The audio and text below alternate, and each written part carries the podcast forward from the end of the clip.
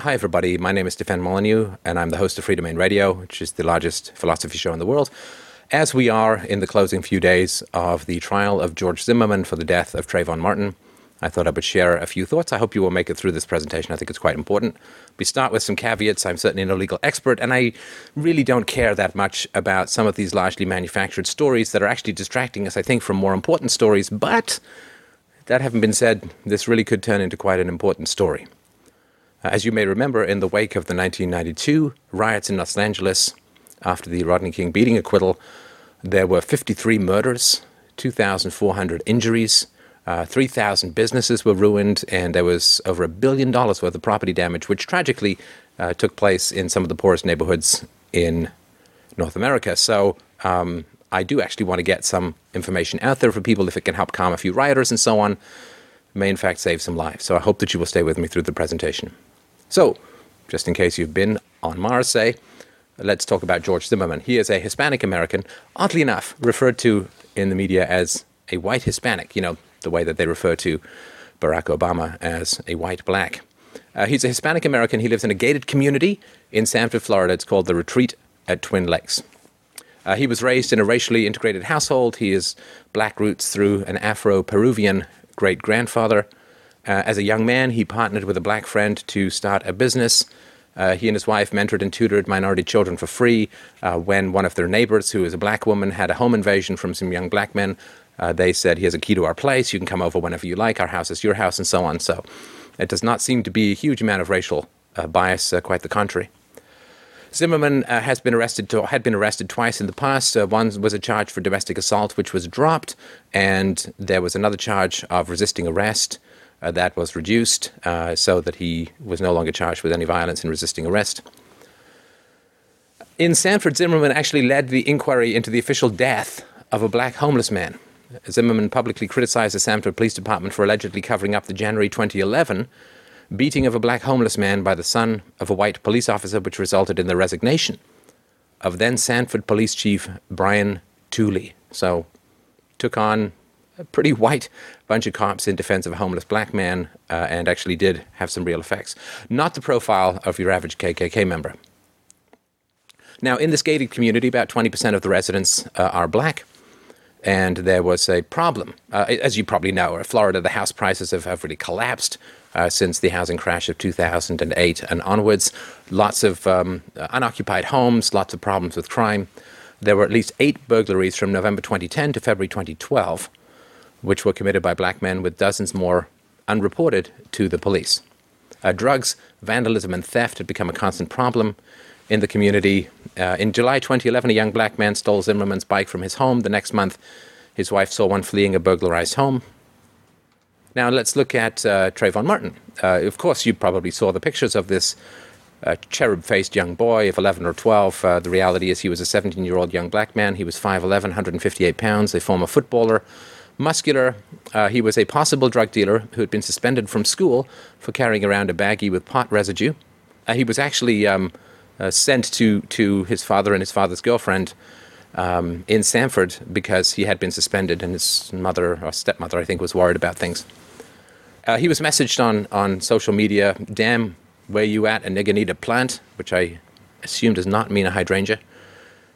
And when a security guard searched his backpack, backpack after he tagged a WTF uh, at the school, the security guard found uh, women's rings, earrings, uh, and a screwdriver, which was described as a burglary tool. Uh, to be clear, there's no evidence that Trayvon Martin was associated with any of the burglaries uh, in the gated community. I just really want to be clear about that because he's pretty new to the community.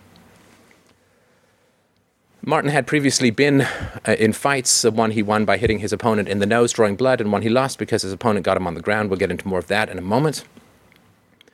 Martin tested positive for mar- marijuana use after his death. He had pictures of himself using marijuana and growing marijuana plants.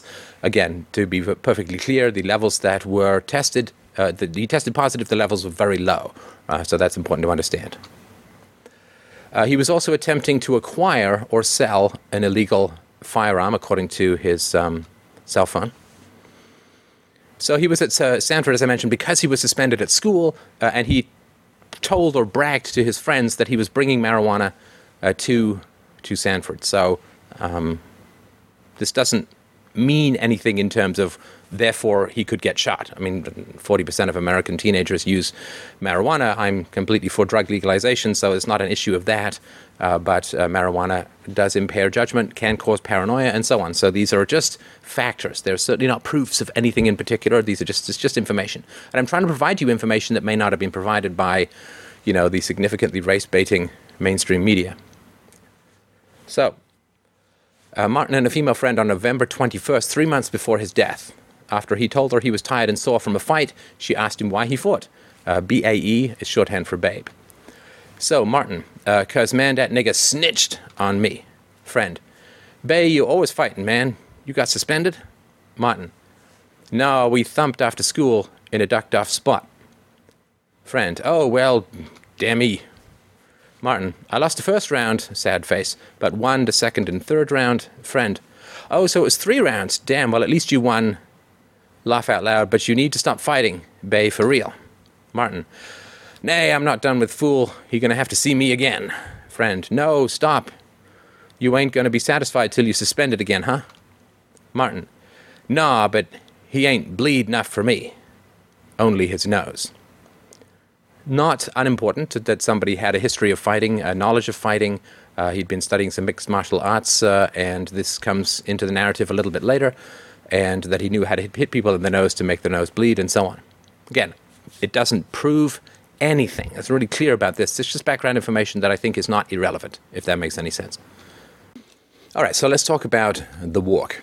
So Trayvon Martin left the apartment and took a mile long walk in the pouring rain in a hoodie to buy Skittles and an Arizona watermelon fruit juice cocktail. Now, it could be that he was just jonesing for some sugar but that seems like a pretty long and uncomfortable trip to take just for some candy and a soft drink.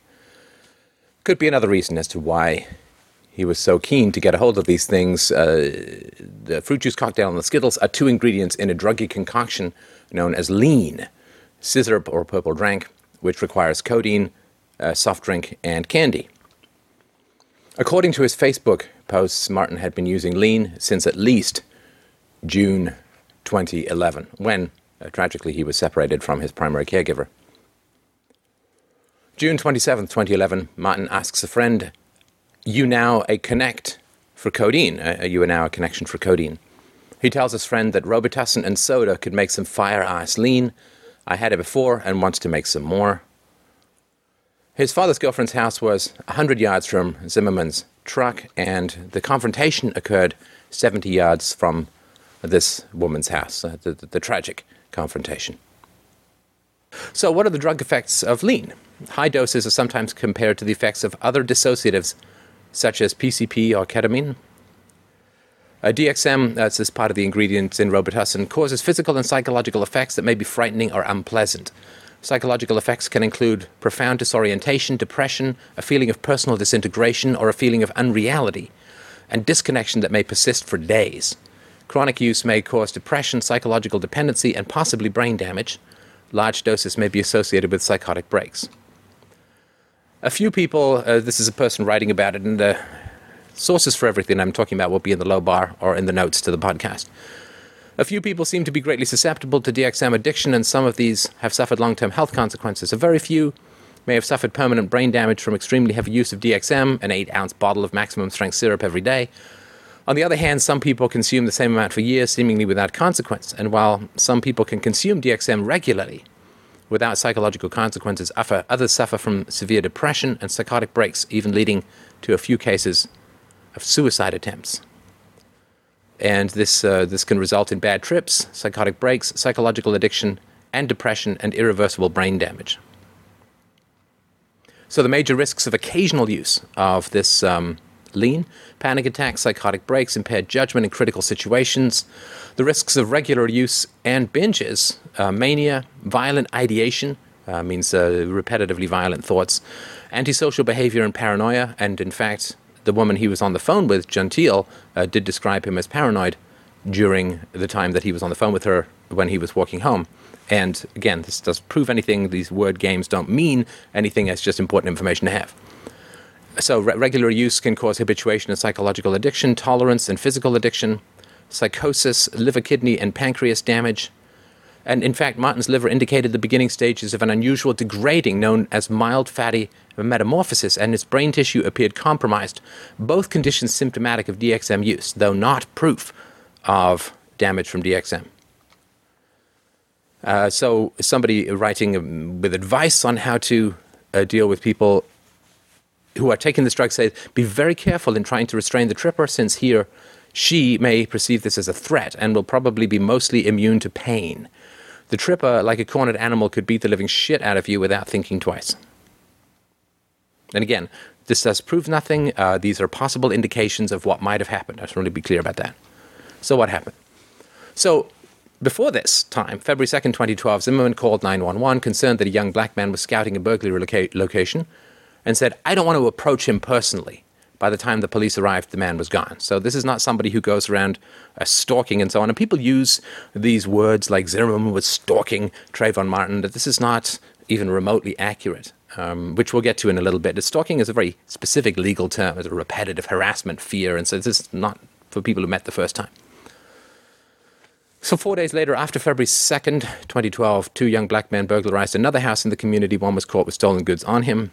February 26th, 2012, Zimmerman called the non emergency number of the local police department to report a suspicious person walking slowly between houses through the rain, seemingly on drugs. Now, right after Trayvon Martin bought his candy and soft drink, uh, three young men came in to buy uh, blunts, which are you know small, cheap cigars that you can hollow out and put marijuana in, or so I've heard.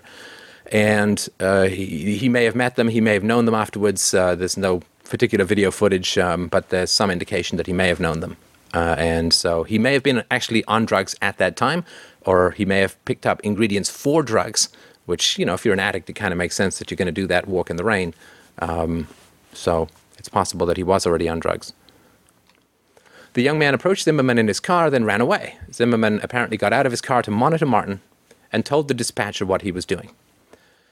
And the dispatcher replied, Okay, we don't need you to do that. This is a point of great contention for people following this trial. If only Zimmerman had stayed in his car, if only he had listened to the dispatcher, then none of this would have occurred. And we will get to that, the legality of that in a sec.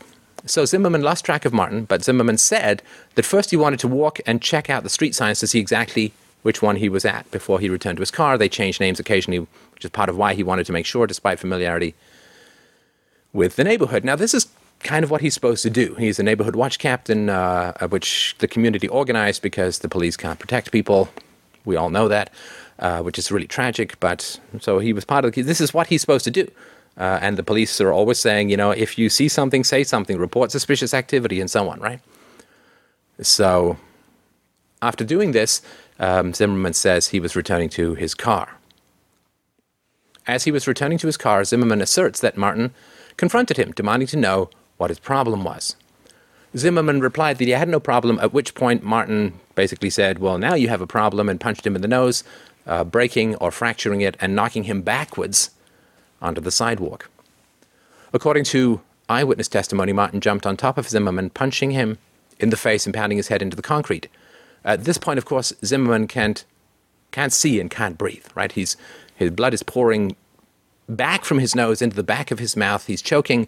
Uh, he can't see uh, and he can't uh, breathe. So he's already in a desperate panic, as as anybody would be in that situation. Witnesses report Zimmerman was screaming for help. Uh, the mothers of uh, both Zimmerman and Martin report that it was their sons who were screaming for help. One witness described Martin pummeling Zimmerman with an MMA technique called ground and pound.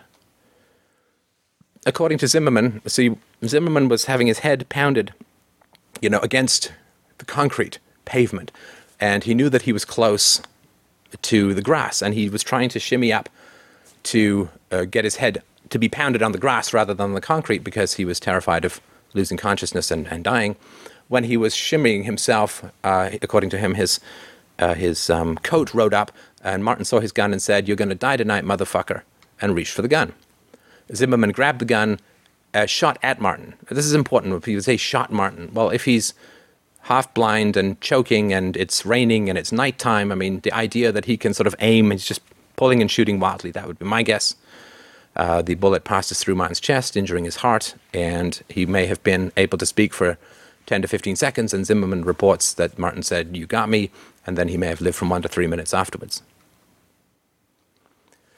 So of course, you could easily say, well, Zimmerman is just making up a whole bunch of stuff. He's saying whatever is convenient and so on. And for those who say that the stand your ground law has anything to do with this, I can only tell you that you're actually not correct about that. Stand your ground is if somebody is approaching you, you don't have the duty to retreat.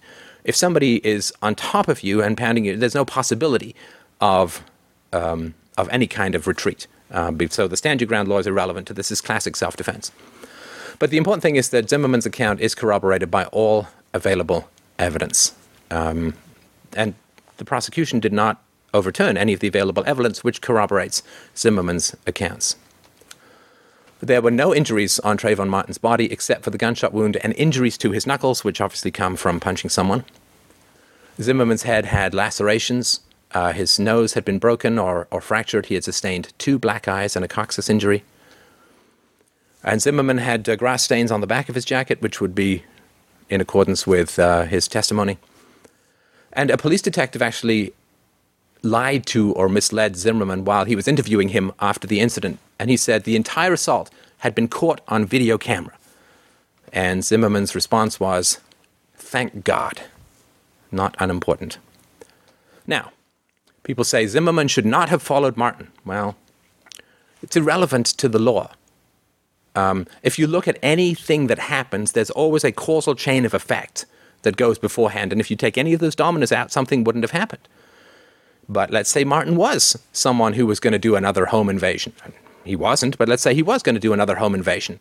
And Zimmerman had decided to stay in his car. Well, then you say, well, he should have gotten out of his car because then somebody died, right? So you can go back and, and sort of replay anything and say that there are different choices that could have been made, but that's only with the full information that you have looking back, right? Hindsight is 2020. The point of this trial, as the point of any criminal trial, is to determine whether a defendant accused of violating one or more criminal statutes will be found guilty or acquitted. That's all it's about.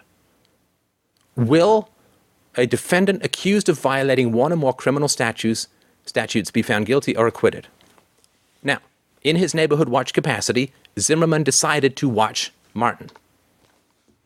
The police dispatcher said that Zimmerman did not need to follow Martin. This is not an order. This is, this is no binding authority. This is a standard line, not situation dependent and not authoritative, authoritative or enforceable in any way whatsoever. Like if a police officer tells you to do something, you have to obey. If someone at the other end of a 911 call tells you, you don't, we don't need you to do that, or it might be better to do this, not authoritative, not binding in any way, shape, or form. Uh, so if uh, if you see someone you know hanging from bushes at the edge of a cliff and you call 911 and the guy's like help me help me i'm about to fall. And you say um, i need help. This guy's about to fall off a cliff. And they say well our nearest cruiser is 10 minutes away. And you say well i'm going to go help him. They actually will tell you we don't need you to do that. They actually cannot give you orders because they're legally liable if they give you orders. So um, the fact that the the the dispatcher said we don't need you to do that uh, is not binding, is not authoritative in any way, shape, or form. So it has nothing to do with the law whatsoever. The Zimmerman decided to keep an eye on Martin. That's a perfectly legal action. In fact, it's encouraged by the police as a whole. They often work with neighborhood watches to make sure that this kind of stuff occurs. There's no law anywhere in the United States that prevents one person on a public street from watching another person on a public street. Uh, you, there's no right of privacy when walking down a public street. So, Zimmerman broke no laws by being in the neighborhood watch, by believing that Martin was acting suspiciously, by calling the police to tell them what he was doing and asking for assistance, by declining the dispatcher's suggestion to stop observing Martin, not illegal in any way, shape, or form. Continuing to observe Martin without making contact or interfering with his free actions is all perfectly legal. Now, when Martin was bugged, annoyed, frightened, or angry at the man he referred to as a creepy ass cracker, when he went up to Zimmerman and said, What the fuck is your problem, homie? You didn't break any law. You can verbally confront people, that's fine. And when Zimmerman said, I don't have a problem, when he tells Zimmerman, Well, now you have a problem, all perfectly legal. If he'd said to Zimmerman, fuck off, stop following me. I'm like right here. I live with my father's girl and his girlfriend. Perfectly legal. and, and would have ended the, the problem. Uh, there would have been nothing further. However, right, so these are the steps around the law. The moment that Martin punches Zimmerman in the face, well, now he's committed a crime. So nothing Zimmerman did was illegal, but what Trayvon Martin did in punching him in the face was illegal. Now, in some jurisdictions in the US, the first punch might be classified as a misdemeanor. Still a crime, but depending on the mood of the DA, might be a misdemeanor. But once Zimmerman is on the ground and Martin attacks him again, it is no longer a misdemeanor. This almost automatically becomes felony battery, a significant crime. Once Martin allegedly said, You're going to die tonight, motherfucker, and began smashing Zimmerman's head into the concrete, either or, this becomes attempted murder. If we accept, right, this is important to remember, if we accept Zimmerman's testimony and the eyewitness accounts and the physical evidence, at this point, he can't see, he can't breathe, he's being told he's going to be murdered, and his skull is being smashed repeatedly into concrete. Forget race, forget age, forget cherubic pictures, forget all the portraits that the media has painted of a racist, of uh, white on black crime. Of, uh, at this point in the interaction, Zimmerman cannot breathe. He cannot see. He's just been told he's going to be murdered, and his head and skull are being smashed repeatedly into concrete. And he's, he's got a gun on him, but he has waited for over 40 seconds from the beginning of the altercation. He still has not fired his weapon or reached for it.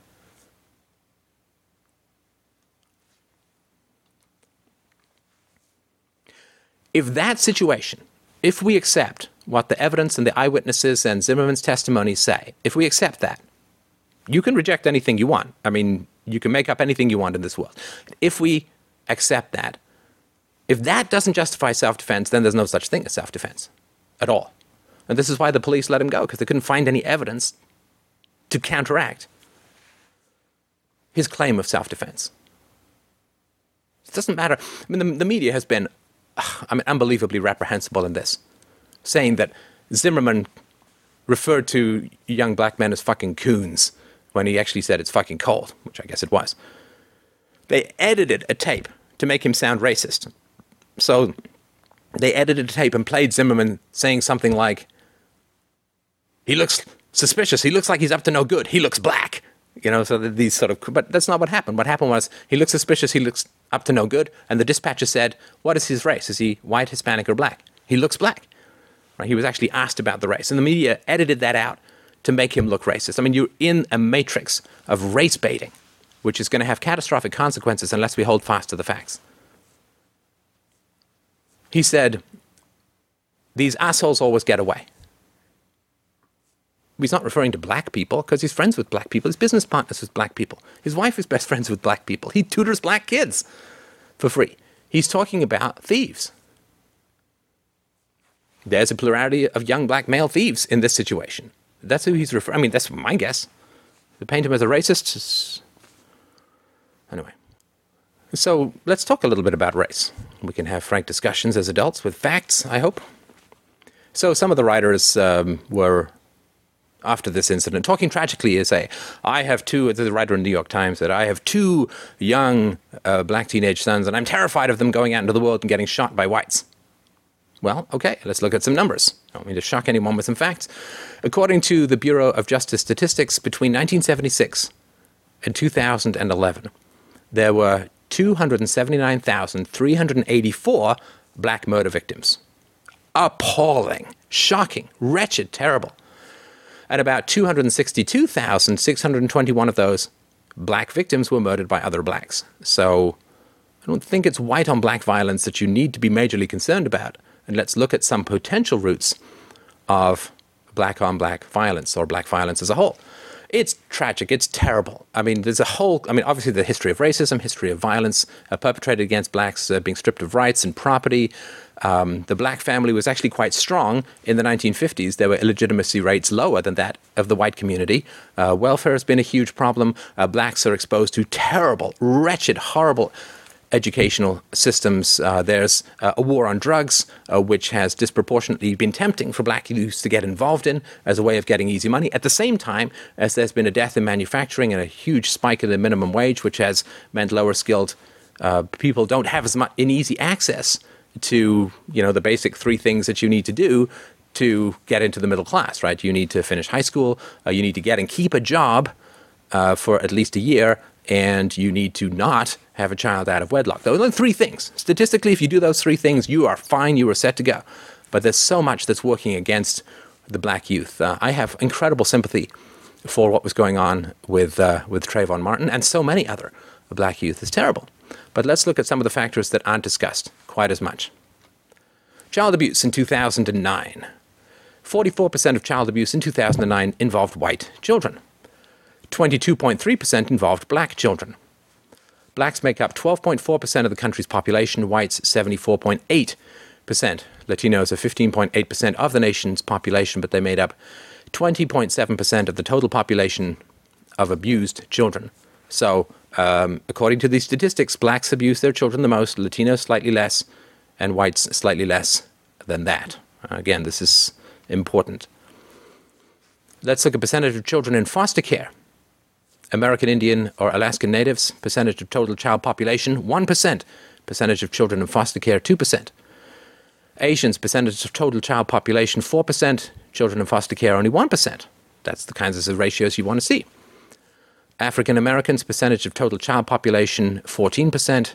Percentage of children in foster care, 31%. Hispanic, 22% to 20%. White non Hispanic, percentage of total child population, 56% percentage of children in foster care 40%. I will link you below to a number of studies that have, I think, fairly well proven that this is not due to uh, racism on the part of uh, CPS or the police. So, the fourth National Incidence Study on Child Abuse and Neglect, called the NIS 4, 09 to, to 2010, was a report to Congress. This is quotes.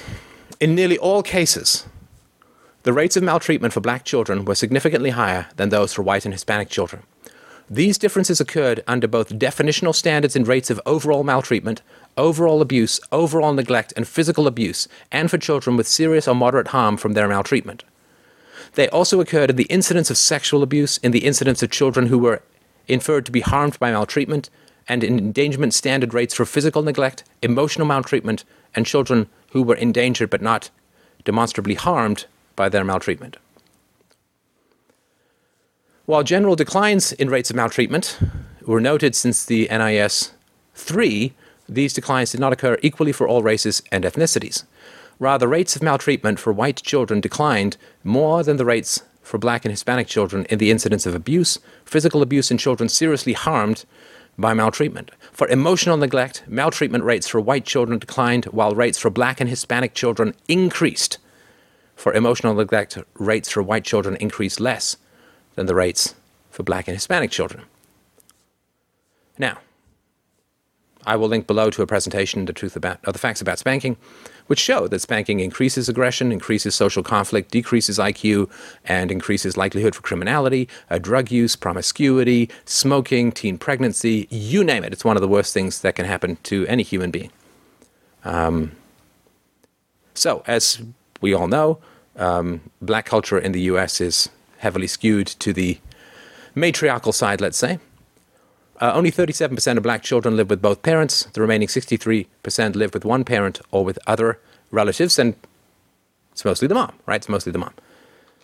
And a lot of black kids have no relationship with their fathers at all. In recent studies, children are somewhat more likely to be maltreated by female caregivers or perpetrators than males.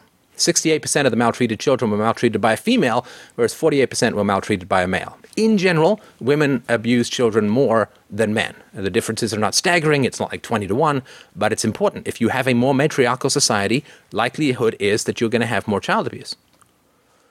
Female perpetrators were more often responsible for neglect 86% of children neglected by females versus 38% by males. To be fair, to balance, 87% of children were abused, sexually abused by a male, 11% were sexually abused by a female. Let's just play a little clip.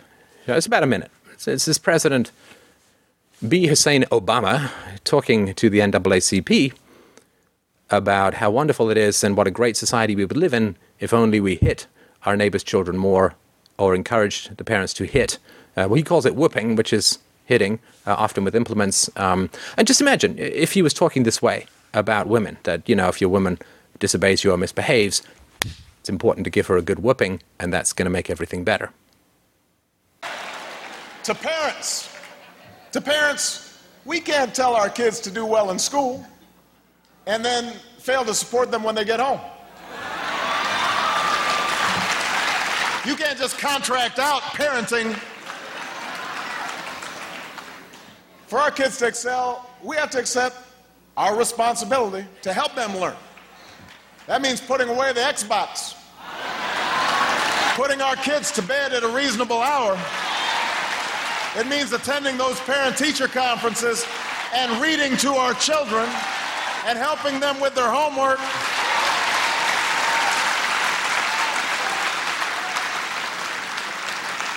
And by the way, it means we need to be there for our neighbors' sons and daughters. We need to go back to the time, back, back to the day when parents saw somebody, saw some kid fooling around, and it wasn't your child, but they'll whoop you anyway.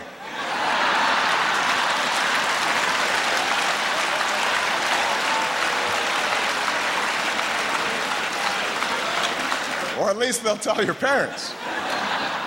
Their parents, though, you know.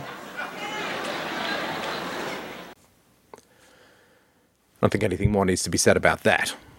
So here's an example. So Atlanta megachurch pastor Creflo Dollar. That is one fine name for a preacher. I guess in Atlanta they have truth in advertising laws. Creflo Dollar was arrested after his 15 year old daughter called 911 to say that he had choked her and slapped her. He was held in jail for a few hours. He then called his daughter a liar from the pulpit of his 30,000 member church. Uh, the Georgia State Conference of the NAACP and the group's Fayette County, Georgia branch released a statement saying that they were investigating Dollar's arrest on the grounds that he has a right to be a, quote, responsible parent and discipline his children.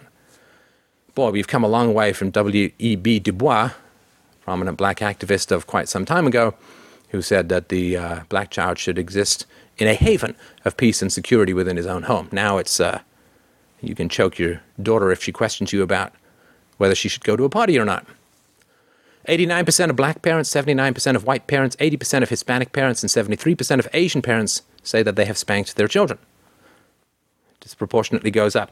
If you are raised by, this is not to characterize all black women or all black single moms or anything like that, but statistically, if you are much more likely to be raised by a physically abusive or neglectful single mom, well, does this go some ways towards explaining rap lyrics? I think it's possible. And this is another quote uh, from comedians and superstar radio personalities to preachers and YouTube videos of child beatings. And Barack Obama, black culture encourages and even celebrates the beating of children. And uh, I'm sorry, just I can't find any way in which white people are making black people do that. I just I'm happy to be corrected. Maybe there's some nefarious mind ray called "hit your children" that my even my pasty ass dome is portraying, but I think that's something the black community kind of got to look at themselves, and you know some some of them uh, have done that, which I think is great. So the attempt to put everything through the lens of race is um, incredibly volatile. I think it's incredibly destructive. I think it turns us who are generally, you know, tax livestock and playthings of the ruling classes, it turns us against each other. And it makes us worry about each other rather than the people who are selling off our future, uh, who are printing our money into a statist fiat oblivion cloud of nothingness, uh, who are starting and sending us to wars, who are throwing massive numbers of people in prisons for having the wrong vegetation on their person.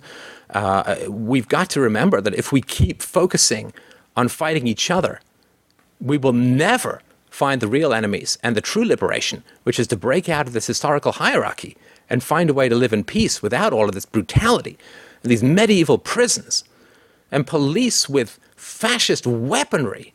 There's much better ways for us to deal with life and to find peaceful ways of solving our problems rather than appealing to the state and the race baiters and all the people who turn us against each other rather than having us look upwards to the real masters and free ourselves from that. Thank you.